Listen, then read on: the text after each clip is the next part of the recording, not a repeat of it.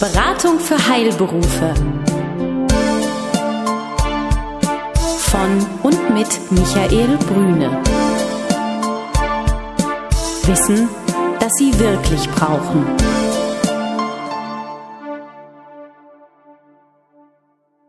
Sie sind Arzt, Zahnarzt oder Apotheker? Dann erhalten Sie von Michael Brüne und seinem Team einen einmaligen Service. Eine unabhängige, individuelle und umfassende Betreuung.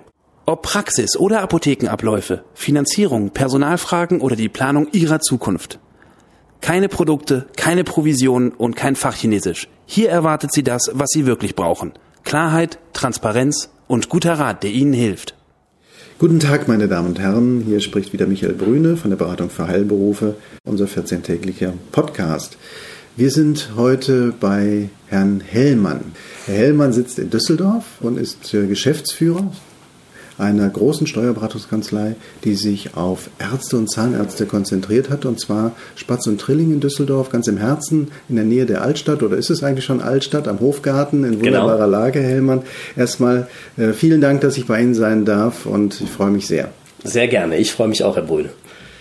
Wie sind wir zusammengekommen und was ist das Thema heute? Wir kennen uns ja schon seit vielen, vielen Jahren und ich finde ganz spannend, einfach nochmal für die Hörer auch zu hören, wie sind Sie in den Heilberufebereich eigentlich hineingekommen? Wie hat sich das entwickelt, Herr Hellmann? Ja, Herr Brün, ich bin vor zehn Jahren zu der Kanzlei Spatz und Trilling in Düsseldorf gestoßen und der Herr Spatz, unser Firmengründer, hat die Kanzlei vor ja, mehr als 30 Jahren in Düsseldorf gegründet und sich damals schon auf die Beratung von Ärzten und Zahnärzten konzentriert. Und ähm, ich habe von Beginn an hier gemerkt, dass mir das auch große Freude macht und habe unser Netzwerk hier noch ein wenig ausgebaut und inzwischen ähm, hat sich die Kanzlei auch deutlich vergrößert. Wir arbeiten hier inzwischen mit 30 Mitarbeitern zusammen und der Großteil unserer Mandanten, also etwa 80 Prozent, ähm, stellen Ärzte, Zahnärzte und sonstige Heilberufe dar. Das ist beachtlich. Was ich aber auch schön finde, ist, dass sie immer noch andere Mandanten haben, weil das hält den Blick auch immer noch mal in andere Bereiche halt frei. Das ist eigentlich eine sehr schöne Kombination, die sie haben. Wenn wir an das Thema Ärzte denken, also Ärzte und Steuern oder Zahnärzte und Steuern, äh, haben wir einmal das Thema Umsatzsteuer, Mehrwertsteuer, Gewerbesteuer. Äh, und heute haben wir uns einfach vorgenommen, da etwas mehr Klarheit reinzubringen in diesen Begriffswirrwarr. Was ist denn Umsatzsteuer, was ist Mehrwertsteuer, was ist Gewerbesteuer? Also wirklich gut, dass wir darüber sprechen, denn ähm, das geht hier auch in unserer Kanzlei, das merke ich in vielen Telefonaten immer mal wieder durcheinander. Grundsätzlich zahlt jeder Unternehmer in Deutschland Einkommensteuer. Das betrifft die Ärzte genauso wie jeden anderen Unternehmer oder jeden anderen Menschen, der Einkünfte erzielt, auch. Daneben kann es aber tatsächlich auch sein, dass die Leistung des Arztes mit Umsatzsteuer oder Gewerbesteuer belastet werden.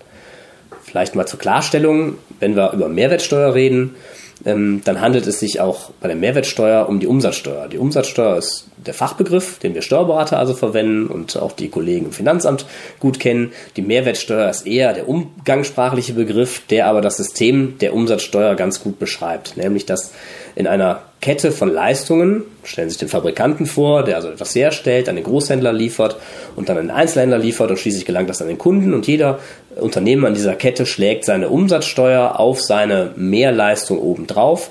Entsprechend ergibt sich dieser Begriff der Mehrwertsteuer. Es ist aber identisch, diese Mehrwertsteuer ist also identisch mit der Umsatzsteuer. Bei der Gewerbesteuer, ähm, da reden wir über eine komplett andere Steuer. Davon ist der Arzt im Normalfall auch nicht berührt, denn die Gewerbesteuer betrifft eben die Gewerbetreibenden in Deutschland und der Arzt oder Zahnarzt ist im Regelfall Freiberufler, so wie wir Steuerberater übrigens auch, und ist normalerweise im Regelfall von der Gewerbesteuer befreit, wie übrigens auch von der Umsatzsteuer. Mhm. Das auf der einen Seite hört sich das ja gut an, ich bin Freiberufler und ich muss keine Umsatzsteuer zahlen. Auf der anderen Seite kann ich dann aber auch keine Umsatzsteuer, die ich selber zahle für bezogene Leistungen oder für Produkte, kann ich auch nicht Geld machen, oder? Ja, ist richtig. Jetzt sind wir schon bei dem Prinzip der Umsatzsteuer. Ähm, wenn Sie umsatzsteuerpflichtige Leistungen erbringen, müssen Sie diese Umsatzsteuer, vielleicht 7 oder 19 Prozent, auf Ihre Leistungen aufschlagen. Und diese Umsatzsteuer wird dann in regelmäßigen Abständen an den Fiskus überwiesen. Das kann monatlich sein, das kann vierteljährlich sein oder jährlich. Im Gegenzug haben Sie tatsächlich diesen, diesen Vorteil, den Sie gerade beschrieben haben. Sie können dann aus denjenigen Leistungen, die Sie für Ihr Unternehmen und für einen umsatzsteuerpflichtigen Teil beziehen, sich vom Finanzamt im gleichen Rhythmus wieder erstatten lassen. Also ein kleines Beispiel womit wir vielleicht auch schon bei einer Ausnahme wären, was die Umsatzsteuerpflicht von Ärzten und Zahnärzten betrifft. Der Zahnarzt, der ein Eigenlabor betreibt, ist für diesen Bereich umsatzsteuerpflichtig tätig und muss auf seine Leistungen, die er gegenüber dem Patienten erbringt, 7% Umsatzsteuer aufschlagen. Wenn dieser Zahnarzt jetzt für sein Labor eine Anschaffung tätigt, sagen wir mal ein Zerrgerät, dann kann er sich die Umsatzsteuer, die in der Rechnung dieses Zerrix-Geräts ausgewiesen ist, vom Finanzamt erstatten lassen. Das ist also ein kleiner Vorteil der Umsatzsteuer. Wenn wir an das Thema Umsatzsteuer denken jetzt in der Zahnarztpraxis oder in der Arztpraxis, stellt sich immer die Frage, dass man versucht zu vermeiden, in die Umsatzsteuerpflicht zu kommen. Wann entsteht Umsatzsteuerpflicht, also Differenzierung der freiberuflichen Leistungen zu der umsatzsteuerpflichtigen Leistung? Ja, gut, dass Sie, dass Sie so fragen, weil genauso bekomme ich die Frage häufig gestellt. Und ähm, da, da ist ganz wichtig zu wissen, dass die freiberufliche Leistung völlig unabhängig ist von der Frage der Umsatzsteuer. Wer Freiberufler ist, zahlt keine Gewerbesteuer. Er zahlt aber möglicherweise dennoch Umsatzsteuer. Beispiel der Steuerberater. Ich bin Freiberufler, zahle keine Gewerbesteuer, aber muss auf jede Leistung, die ich erbringe, Umsatzsteuer bezahlen. Warum zahlt der Arzt im Regelfall keine Umsatzsteuer? Deshalb, weil im Umsatzsteuergesetz eine Steuerbefreiung existiert für Heilbehandlungen. Also alles, was der Arzt und Zahnarzt an Heilbehandlungen erbringt, sprich medizinisch indizierte Leistungen, sind umsatzsteuerfreie Leistungen. Erbringt der Arzt oder Zahnarzt andere Leistungen, sind diese möglicherweise umsatzsteuerpflichtig. Über einen Klassiker hatten wir gerade schon gesprochen, der Zahnarzt mit seinem Eigenlabor. Der erbringt grundsätzlich umsatzsteuerpflichtige Leistungen in diesem Bereich. Ein weiterer Klassiker aus, dem, aus der Heilberufeberatung ist die Tätigkeit des plastischen Chirurgen. Der plastische Chirurg erbringt im Regelfall zumindest in großem Umfang Leistungen, die nicht medizinisch indiziert sind, sondern der Patient lässt sich seine Nase aus kosmetischen Gründen zum Beispiel richten. Und eine solche Leistung unterliegt nicht der Steuerbefreiung des Umsatzsteuergesetzes. Der plastische Chirurg muss also hier auf diese Leistung Umsatzsteuer kalkulieren, kann im Gegenzug aber sich die Umsatzsteuer, die er in Rechnung gestellt bekommt, zum Beispiel von seinem Steuerberater, ähm, anteilig oder voll erstatten lassen.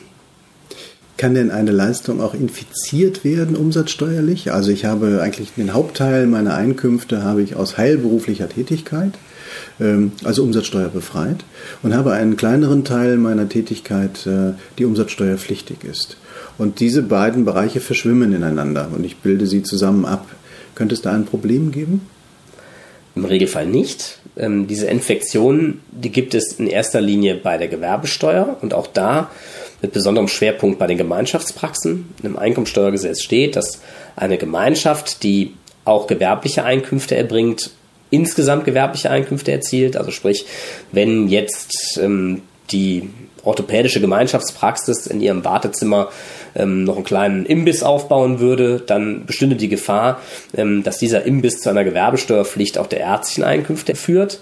Bei der Umsatzsteuer ist die Sache ein wenig anders. Da wird jede Leistung für sich betrachtet. Ist also die einzelne Leistung medizinisch nicht indiziert, dann ist sie umsatzsteuerpflichtig. Die anderen Leistungen, die eine medizinische Indikation nachweisen können, werden aber dadurch eben nicht von der Umsatzsteuer berührt. Es gibt ja vielleicht eine kleine Ausnahme oder eine, eine Besonderheit bei der Umsatzsteuer. Ähm, bei der Umsatzsteuer ist es so, dass der Arzt mit all seinen Tätigkeiten, die er so erbringt, Unternehmer ist, umsatzsteuerlicher Unternehmer. Es gibt bei der Umsatzsteuer einen Freibetrag. Und zwar in Höhe von etwa 17.500 Euro. Wenn dieser Freibetrag mit umsatzsteuerpflichtigen Leistungen überschritten wird, dann werden für diese Leistungen ab dem ersten Euro im nächsten Jahr Umsatzsteuern fällig. Und die Unternehmereigenschaft des Arztes erstreckt sich, wie eben dargestellt, auf seine gesamte Tätigkeit, seine gesamte berufliche Tätigkeit. Dazu kann aber auch eben zählen, zum Beispiel die Vermietung eines Ladenlokals, also der berühmten Herrenboutique. Wenn die beispielsweise umsatzsteuerpflichtig vermietet wird, dann schöpft der Arzt oder Zahnarzt möglicherweise seinen Freibetrag in Höhe von 17.500 Euro schon durch diese Vermietung dieser Boutique aus, ähm, was dann dazu führt, dass vielleicht die Gutachtertätigkeit in der Praxis, die bislang nur einen Umfang von 3.000 Euro im Jahr hatte, nun auch umsatzsteuerpflichtig wird, weil der Freibetrag eben schon an anderer Stelle verbraucht worden ist. Was bedeutet das für meine Rechnungslegung? Ich bin der guten Meinung, ich erbringe eine umsatzsteuerfreie Leistung, weil ich unterhalb dieser Beträge bin, beachte aber nicht, dass aus einem anderen Bereich, wie Sie gerade geschildert haben, mir Umsatzsteuerpflicht zuwächst. Ich komme über die Grenze hinaus und ich habe meine Rechnungen ohne Umsatzsteuer geschrieben. Was passiert dann? Ja, auch diese Frage bekommen wir regelmäßig gestellt. Es passiert im Regelfall nichts. Ähm, die Rechnung ist insofern zwar falsch, denn die Umsatzsteuer fehlt natürlich darauf. Letztlich ist aber immer entscheidend, ist diese Leistung umsatzsteuerpflichtig und was hat der Unternehmer für diese Leistung an zum Beispiel Geldbetrag erhalten. Aus diesem Betrag muss dann die Umsatzsteuer herausgerechnet werden und abgeführt werden. Die richtige Rechnung ist immer dann von großer Bedeutung, wenn der Kunde, der eine Rechnung erhält, die Möglichkeit hat, sich Umsatzsteuer erstatten zu lassen. Denn diese Möglichkeit hat er nur dann, wenn er eine ordnungsgemäße Rechnung im Sinne des Umsatzsteuergesetzes vorliegen hat und wenn dann eben die Umsatzsteuer nicht ausgewiesen ist, bekommt er seine Umsatzsteuer vom Finanzamt nicht wieder. Ähm, ein Beispiel, wenn der Zahnarzt sein Zerek weiter veräußern würde, vielleicht zurück an das Depot dann könnte der Zahnarzt oder müsste der Zahnarzt auch Umsatzsteuer auf das Zerek aufschlagen und das Depot wiederum hätte ein großes Interesse, dass die Rechnung richtig aussieht und die Umsatzsteuer in der Rechnung auch ausgewiesen ist, denn das Depot kann sich in dem Fall die Umsatzsteuer des Zahnarztes wieder erstatten lassen. Mhm. Jetzt hat die Umsatzsteuer für das Finanzamt eine ganz besondere Bedeutung ist ja eigentlich Geld, was äh, uns allen nicht gehört, sofern wir umsatzsteuerpflichtig sind. Ähm, wie, äh, wie schätzen Sie die Entspanntheit des Finanzamtes ein, äh, wenn Umsatzsteuer mal nicht abgeführt wird? Gibt es da eine Toleranz? Eigentlich fast gar nicht. Sie haben es richtig beschrieben, Herr Brüne. Es ist so, dass Sie die Umsatzsteuer ja fast schon treuhänderisch für das Finanzamt halten. Es ist also niemals ihr Geld geworden. Sie haben diese Umsatzsteuer des Finanzamts auf ihre Rechnung aufgeschlagen, mitkalkuliert und es gehörte ihnen nicht. Insofern tut man wirklich gut daran, bei größeren umsatzsteuerpflichtigen Leistungen die Umsatzsteuer direkt in ein zweites Portemonnaie zu packen oder auf ein separates Konto zu packen, denn da kennt das Finanzamt kein Erbarmen. Also das ist eine der, der Steuern, wo das Finanzamt fast überhaupt keine Stundung zulässt. Mhm. Anders als bei der Einkommensteuer. Da sind sie ein bisschen entspannter. Da gibt es ja sogar Stundungsmöglichkeiten genau, Art. Richtig. Entspannt sind sie da leider auch nicht. Ähm, aber wenn man eine Chance haben möchte, eine Steuer zu stunden, dann ist sicherlich am ehesten die Einkommensteuer. Also Umsatzsteuer und vor allem auch die Lohnsteuer der Mitarbeiter, die werden sie im Regelfall niemals gestundet bekommen. Vielleicht werfen wir doch mal einen Blick ganz kurz nochmal auf die Einkommensteuer. Gerne. Könnte es in der heutigen zinsniedrigen Phase interessant sein, äh, seine Vorauszahlung in das Finanzamt massiv zu erhöhen, um zu sagen, ich lege mein Geld dahin und lass mir das verzinsen mit 6% oder was auch immer. Ich beantworte diese Frage meinen Mandanten immer so. Ich sage meinen Mandanten, da muss ihr Bauchgefühl mitentscheiden. Ich habe grundsätzlich ein Problem damit, wenn man dem Finanzamt freiwillig seine liquiden Mittel aushändigt, ähm, solange man das noch nicht muss. Andererseits ähm, habe ich auch durchaus Mandanten bei uns in der Praxis, die, ähm, denen es wichtig ist, dass die Vorauszahlungen, die sie leisten, in jedem Fall die tatsächliche Steuer abdecken, damit am Ende des Jahres keine größeren Nachzahlungen auf sie zukommen. Wichtig in der Steuerberatung finde ich, dass ich als Steuerberater meine Mandanten immer darauf vorbereite, was kommt denn da möglicherweise als Nachzahlung auf einen zu. Und wenn man dann sagt, Mensch, da kommen vielleicht 100.000 Euro in zwei Jahren auf mich zu, wenn man dann in der Lage ist, das Geld auf ein Tagesgeldkonto zu packen, ist das ja vielleicht noch eine ganz schöne Zinseinnahme, wenn auch heute eben nicht in dieser angesprochenen Niedrigzinsphase. Ihr Gedanke war aber ein wenig ein anderer. Ähm, Sie haben gesagt, würde es sich nicht lohnen, meine Vorauszahlungen zu erhöhen, damit ich im Anschluss daran bei meiner privaten Steuererklärung von den möglicherweise sehr guten Steuererstattungszinsen oder Steuernachzahlungszinsen des Finanzamts in Höhe von 6% profitiere. Das wird im Regelfall nicht funktionieren, denn das Finanzamt verzinst Einkommensteuerforderungen erst nach Ablauf von 15 Monaten. Also wenn wir jetzt die Steuererklärung 2012 bearbeiten, bekommen Sie vom Finanzamt hierfür erst Zinsen ab April 2014. Und so lange wird das Finanzamt im Regelfall nicht warten. Ich hatte letztens einen Mandanten, den rief ich an, der hatte einen Steuerbescheid bekommen und musste statt 40.000 Euro 400.000 Euro ans Finanzamt überweisen. Und dem Finanzamt war ein Zahlendreher am Steuerbescheid unterlaufen. Und ähm, nun ja, ich wollte mich ein wenig lustig machen und ähm, sagte dem Mandanten, er möge sich bitte hinsetzen, er muss 400.000 Euro bezahlen. Und nachdem ich diesen ersten Schreck aufgeklärt hatte, fragte er mich, naja, Herr Hellmann, soll ich die 400.000 nicht erstmal überweisen? Und dann korrigieren wir das in ein paar Jahren und dann bekomme ich die 6 Prozent. Da musste ich wirklich schlucken und konnte meinem Mandanten die Frage wirklich so beantworten, dass ich ihm sagte, der Steuerbescheid erhält, enthält einen Vorbehalt der Nachprüfung. Der Steuerbescheid und Fehler im Steuerbescheid konnten also jederzeit innerhalb der nächsten Jahre, da gibt es auch eine Verjährung, muss man äh, heftig aufpassen, aber der Steuerbescheid konnte also jederzeit geändert werden. Von daher ähm, konnte der Mandant tatsächlich oder hätte diese Vergünstigung tatsächlich in Anspruch nehmen können ich hatte dann das Glück, ähm, dass das Finanzamt den Fehler gemerkt hatte und äh, unser Mandant dann doch nur die 40.000 zahlen musste und nicht die 400.000 Euro. Ansonsten hätte ich dann möglicherweise bis zur Verjährung schlecht geschlafen. Ähm, es war mir doch lieber, dass der Mandant die richtige Steuer erstmal bezahlt. Aber da hätte das klappen können, dass er dann tatsächlich die 6% Zinsen äh, drauf erwirtschaftet. Danke, dass Sie sich auf den kleinen Ausflug eingelassen haben. Gerne. Vielleicht doch noch einmal zurück zum Thema Umsatzsteuer. Wenn wir eine Praxis veräußern, wie verhält sie sich da mit dem Thema Umsatzsteuer? Das ist ja in den letzten Monaten kontrovers diskutiert worden. Mhm. Ja, das ist richtig. Was sind die Problemfälle?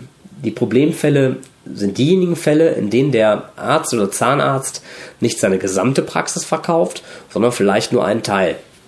Stichwort Vertragsarztzulassung beispielsweise. In den Fällen kann es tatsächlich dazu kommen, dass das Finanzamt von einer Umsatzsteuerpflicht dieser Teilveräußerung ausgeht. Insbesondere die Fälle sind gefährlich, in denen der Arzt oder Zahnarzt schon vor der Veräußerung umsatzsteuerpflichtige Umsätze oberhalb der sogenannten Kleinunternehmergrenze, das war der Freibetrag, über den wir eben gesprochen haben, erwirtschaftet hat. Also liegt der Zahnarzt beispielsweise mit seinem Eigenlabor über 17,5 und verkauft dann einen Teil seiner Praxis, dann muss man aufpassen, hm, dann sollte man auch den Vertrag sich wirklich, den Praxiskaufvertrag oder Verkaufvertrag kritisch anschauen. Da würde ich meinen Mandanten immer raten, je nachdem, ob ich den Veräußerer oder Käufer berate, dass in dem Vertrag klargestellt wird, dass sich der Kaufpreis eben entweder inklusive Umsatzsteuer, etwaiger Umsatzsteuer versteht oder für den Fall, dass es bei einer oder nach einer Betriebsprüfung zu einer Umsatzsteuerpflicht kommt, dass der Kaufpreis sich zuzüglich einer etwaigen Umsatzsteuer versteht. Das bedeutet also, wenn ich eine Arztpraxis habe und verkaufe zum Beispiel nur die Kassenzulassung. Ich sage, ich möchte gerne privatärztlich weitermachen. Ich habe mir entsprechendes Klientel aufgebaut, will ein bisschen leiser treten und leichter treten und gebe die Kassenarztzulassung ab. Dann besteht die Gefahr, dass ich umsatzsteuerlich belangt werde. Ja, genau so ist das. Und da gilt das, was ich eben gesagt habe. Man muss zunächst untersuchen, sind bisher schon umsatzsteuerpflichtige Umsätze erbracht worden. Klammer auf, da reicht die Herrenboutique aus dem äh, zuvor genannten Beispiel, Klammer zu. Dann kann der Verkaufspreis auf diese Vertragszulassung möglicherweise ähm, umsatzsteuerpflichtig werden. Also da, da sollte man wirklich Wenn die Grenzen überschritten werden, wie Sie gerade gesagt haben, das heißt also, ich verkaufe zum Beispiel meine Kassenarztpraxis für 100.000 Euro, dann überschreite ich die Grenze und dann wird für den überschreitenden Betrag wird dann Umsatzsteuer fällig, wenn das Finanzamt mir nachweist, dass ich also nicht den kompletten Betrieb abgegeben habe. Ja, wie so immer im Steuerrecht ist es leider noch etwas komplizierter. Wunderbar. ähm, es ist so, dass die, diese Kleinunternehmergrenze oder bei der Frage, ob sie die 17.500 Euro überschritten haben, Ver, ähm, Umsätze aus der Veräußerung von Anlagevermögen nicht mit eingerechnet werden. Und das ist die Chance, wie man aus der Umsatzsteuerpflicht der Vertragsarztzulassung herauskommt. Man kann also sagen, ich liege zwar unterhalb der 17,5 oder mit den 100.000 Euro Kaufpreis über den 17,5. Für die Frage, ob ich die 17,5 aber überschritten habe, müssen diese 100.000 Euro wieder herausgerechnet werden, da es sich um den Verkauf von Anlagevermögen handelt. Insofern rutsche ich dann wieder unter die 17.500 Euro Grenze und kann damit umsatzsteuerfrei weiterhin agieren. Wenn ich aber ähm, meine Herrenboutique habe mit 20.000 Euro Umsatz, habe ich mit dieser Kleinunternehmergrenze nichts mehr am Hut kommen dann die 100.000 Euro aus dem Verkauf der Vertragsarztzulassung obendrauf, können diese also voll umsatzsteuerpflichtig werden. Nehmen wir nochmal das Beispiel der klassischen äh, zu, des Zulassungsverkaufs, wo ja kein Anlagevermögen in dem klassischen Sinne übertragen wird. Oder würden Sie dann die Zulassung auch da einklassifizieren? Ja, genau so ist es. Ah, sehr gut. Okay. Vielleicht geben Sie nochmal einen persönlichen Eindruck, wie viel Zeit verbringen Sie mit Fortbildung, Herr Hellmann? Hm, das kann ich relativ präzise sagen. Ich habe äh, einen festen Fortbildungstag im Monat und dazu kommen dann nochmal zwei, drei, vier, fünf Tage im Jahr äh, zusätzlich. Also es, es kommt schon einiges zusammen. Und meine Mitarbeiter, bei denen ist es genauso. Also jeder Mitarbeiter wird hier mindestens für zwölf bis 15 Tage auf Fortbildung gesteckt. Also da geht leider eine Menge für drauf. Ja, aber auch notwendig, äh, um auf Augenhöhe zu sein und mit dem Finanzamt auch dann entsprechend Absolut. über die richtigen Themen zu diskutieren. Es war wunderbar, bei Ihnen zu sein. 20 Minuten sind schnell vorbei. Und auch diese jetzt ähm, ganz herzlichen Dank für Ihre Gedanken zum Thema Umsatzsteuer und auch den kleinen Ausflug zum Thema Einkommensteuer. Und ähm, ja, bleiben Sie gesund und ich freue mich ich darauf, versuch's. wenn wir uns bald einmal wieder hören und die Hörer nochmal etwas von Ihnen zum Thema Steuern hören. Vielen Dank, Herr Hellmann. Sehr gern geschehen. Besuchen Sie uns im Web. Mehr Informationen finden Sie unter www.beratung-heilberufe.de